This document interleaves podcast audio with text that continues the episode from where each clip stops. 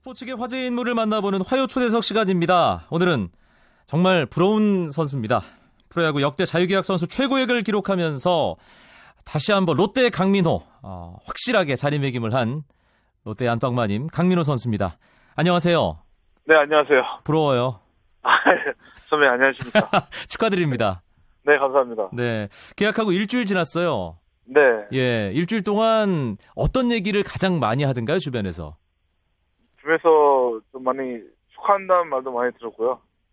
그리고 또 롯데 남아줘서 정말 감사하다는 말도 많이 들었고 오히려 제가 롯데 남아서 정말 감사하다는 말씀을 드리고 싶은데 많은 팬분들께서 이렇게 감사하다는 말씀 드려서 뭐 저한테 주셔서 저는 오히려 더, 더 감사할 마음을 가지고 있죠. 원 소속 구단과 일찌감치 계약을 체결했습니다. 협상 초반부터 분위기가 상당히 좋았다고 들었거든요.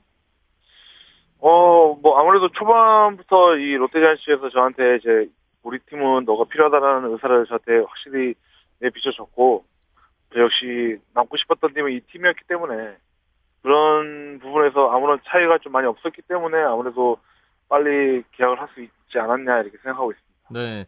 어, 4년간 75억입니다. 계약금 35억 원에 연봉 10억 원.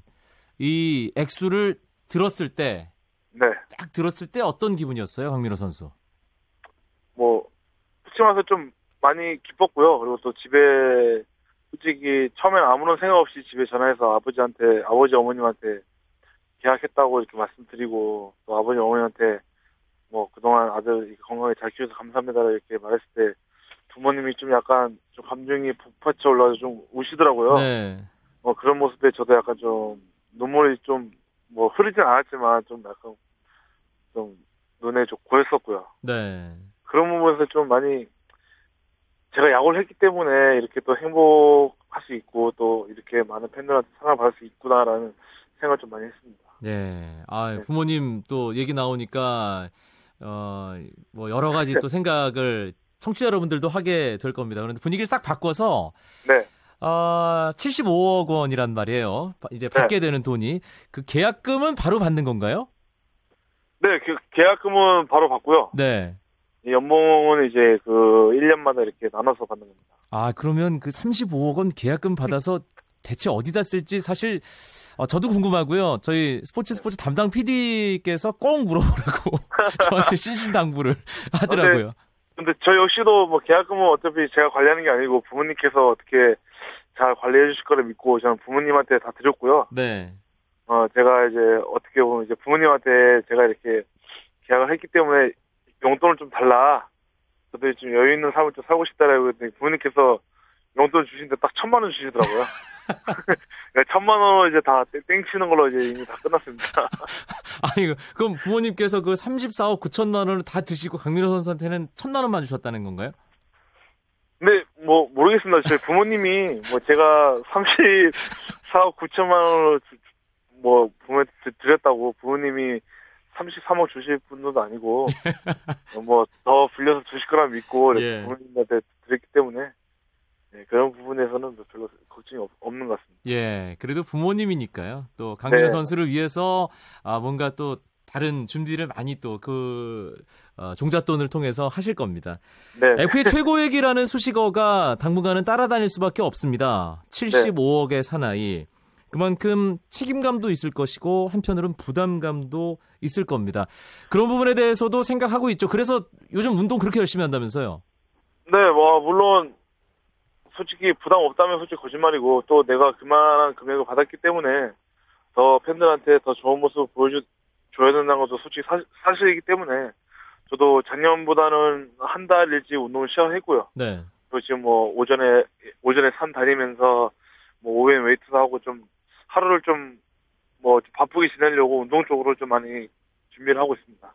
이번에 FA 시장이 아주 컸습니다. 총액이 523억 원 이상 뭐 선수들에게 지급이 되는 그런 시장이 열렸는데 그 중에 강민호 선수가 가장 앞서 있었고요. 그래서인지 아, 우리 아들 야구 시켜야겠다라는 부모님들이 상당히 많아졌다고 들었고요.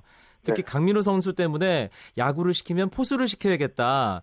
이런 얘기를 하시는 부모님들 계시다고 하던데 그런 반응들에 대해서는 어떤 생각을 가지고 있는지도 궁금한데요. 아, 솔직히 제가 뭐 다른 부모님도 어떤 생각할지 모르겠지만 제가 만약에 제 자식을 낳아서 아들을 낳는다면 솔직히 제가 생각하기에 야구는 이 후천 후천적인 것보다도 이게 선천적인 그런 게 약간 중요하거든요. 타고 나야 된다는 얘기군요. 네. 그런 부분이 있지 않고서는 솔직히 좀이좀 약간 힘든 이 세계에서 좀 이겨내기 힘들다라고 생각하기 때문에 그런 부분이 솔직히 저도 보였을 때에는 뭐 충분히 운동 쪽으로 시킬 생각이 있고요. 어, 근데 저는 만약에 제가 결혼을 해서 만약에 자신 나도 저는 따- 딸을 낳고 싶습니다. 그런 고민 안 할 수 있게요. 네. 알겠습니다. 그만큼 힘든 일이다. 야구 네. 선수라는 직업이 네. 그 얘기겠네요. 그좀 아무래도 좀 어떻게 보면 사람들한테 많이 이렇게 노출되는 직업이고 약간 사람들 입에 입에 오르락 내리락 하는 직업이기 때문에 아무래도 좀 쉽지는 않죠. 쉽지 않고 음, 좀 많이 힘든데 그 그런 부분에서 좀 이겨낼 수 있는 그런 좀 마인드가 있다면 운동 운동 시키만 한데 그런 게 없다면 저는 열심히 공부를 시키고 싶습니다. 강민호 선수 재능에 대해서 얘기를 했어요. 타고난 야구 선수로서의 능력이 있습니다. 그럼 포수를 선택하는 부분에 대해서는 어떻게 생각해요? 아 근데 저는 이 자리에서 정말 솔직히 말할 수 있는 게 저는 정말 이 선천적인 그런 게 없습니다. 정 없고 정말 너무 이 잘하기 위해서 너무 노력을 많이 했고 어. 그 부분에서 좀 많이 힘들어했습니다. 힘들어했기 어. 때문에 이 힘듦을 만약에 제가 다 제가 아닌 만약에 제 자식이나 만약에 제 3자가 됐을 때는 이게 쉽게 쉽게 이겨내지 이, 이겨내기 힘들겠다라고 생각하기 때문에 그런 결정을 내린 거고요. 네. 네, 저는 제가 선천적이었으면 아마 이 저보다 더 야구 잘하는 친구들이 많다고 저는 생각을 합니다. 아, 그럼 포수라는 포지션이 강민호 선수에게는 어느 정도 도움이 됐다고도 볼 수 있겠네요. 네, 아무래도 뭐 포수라는 포지션이 요즘 제가 듣기로는 뭐좀 아마추어 선- 생들이나 전부 다 이 포수라는 포지션보다 좀 꺼려한다고 그렇게 이야기 들었었는데 모르겠습니다. 뭐 저로 인해서 이렇게 포수라는 포지션이 인기가 많다면 뭐 저로서야 뭐 정말 잘된 일이다라고 생각을 할수 있죠. 네, 강민호 선수가 뭐 자타공인 한국 프로야구 최고의 포수입니다. 공격력과 수비력을 겸비한 포수로 꼽히고 있는데 네. 2013년 제가 기록을 지금 들고 있거든요. 네, 예, 2할 3푼 5리, 네, 홈런 11개, 네, 예, 타점 57점. 네. 이 내년은 좀 좋아져야겠네요.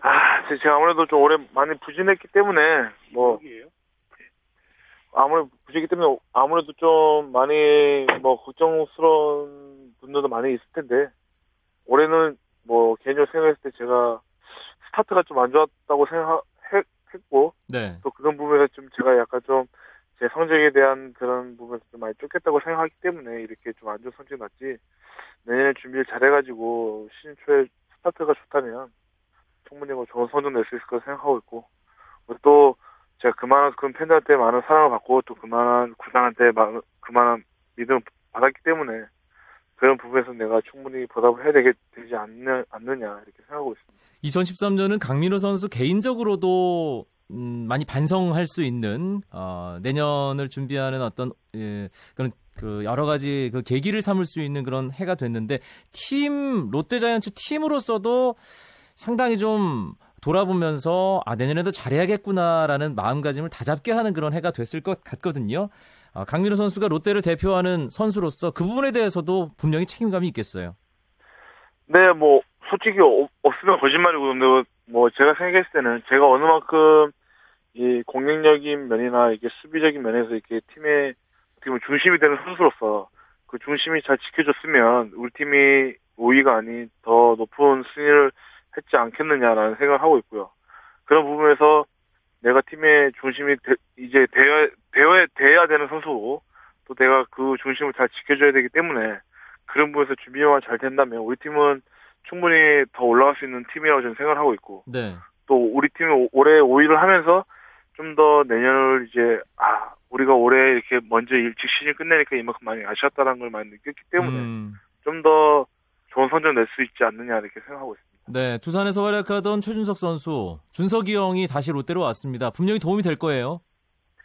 네, 뭐 준석이 형은 어떻게 보면 제 고등학교 선배님이세요. 그렇죠. 네, 포철공고. 고등, 네, 고등학교 선배님인데 이렇게 제가 신인 신인 때 왔을 때 제가 힘들었을 때 좀 많이 부산을 적응시켜 주고 이렇게 맛있는 것도 많이 사주시던 선배님인데 이렇게 다시 만날 수 있게 돼서 정말 감사하고요. 그리고 준석이 형이 아마 이제 저희 팀은 이제 4번 타자로 좀 많이 음, 팀의 공격적인 면에서 중심을 잡아줄 것 같은데 준석이 형이 중심을 잘 잡아주면 이제 뭐 저희 팀 선수 이제 좋은 선수 많기 때문에 충분히 뭐 공격적인 면, 면에서 이제 뭐 저희 팀이 안 뒤처지면 충분히 뭐 좋은 결과 있을 거라고 생각하고 있습니다. 강민호 선수가 1985년생이더라고요. 네. 다다음 달에 서른이 됩니다. 예. 예, 여러 가지로 내년이 의미가 있네요. 네, 뭐 마- 많은 의미가 있고요. 제가 또 올해 뭐 물론 야구도 많이 못했고 뭐 야구 못한 면에서 이제 구단이 저를 그만한 가치를 대우해줬고 그런 부분에서 제 저도 저 역시 팬들한테 그만한 보답을 해야 되고 뭐 또 이제 서른이 되면 이제 결혼 준비도 해야 되고 그러니까 이제 이제 뭐- 제가 지금 그걸 물어보려고 했거든요. 아무래도 좀 결혼은 언제쯤? 느낌이- 어, 모르겠습니다. 이제 부모님이 결혼 이야기 좀 많이 안 하셨었는데 네. 이번에 FA라는 걸 하면서 이제 너도 결혼을 해서 좋은 사람 만나서 결혼해라 말씀을 하시더라고요. 네, 네, 알겠습니다. 네. 아, 결혼식에는 꼭 불러줄 것으로 믿고 있겠습니다. 예. 저는 결혼식에 꼭 사회를 제가 좀 부탁을 드리겠습니다. 아유, 저는 아 영광이죠. 제가 영광이죠. 75개 사나이 결혼식 사회를 본다면 여기서 네. 이제 저, 저 이, 대국민 약속을 하겠습니다. 강민호 선수 결혼식은 제가 사회 보는 것으로. 예. 아 감사합니다. 예. 역시 예. 롯데의 강민호 이제 다시 한번 사직구장에서 이 응원가를 듣게 됐습니다. 네. 부산 롯데자이언츠 팬들에게 짧고 굵게 각오, 인사 한 말씀 남겨주시죠. 어, 뭐, 팬들한테 많은 말은 안 하겠습니다. 정말, 저도 이 팀을 원했고, 물론 팬들도 저를 원했지만, 정말, 이제는 4강이 목표가 아닌, 이제는 우승을 목표로 정말, 선수층도 좋아졌고, 이제 선수들도 많이 이제 배고파 합니다. 이제, 음, 팬 여러분들과 마찬가지로, 꼭 우승을 향해서, 꼭 좋은 성적으로 팬들에게 보답하겠습니다. 네, 알겠습니다. 돈값 하는 선수가 되길 바라겠습니다. 응원하겠습니다. 네, 감사합니다. 네, 롯데자이언츠의 간판 스타 강민호 선수였습니다. 고맙습니다. 네, 감사합니다.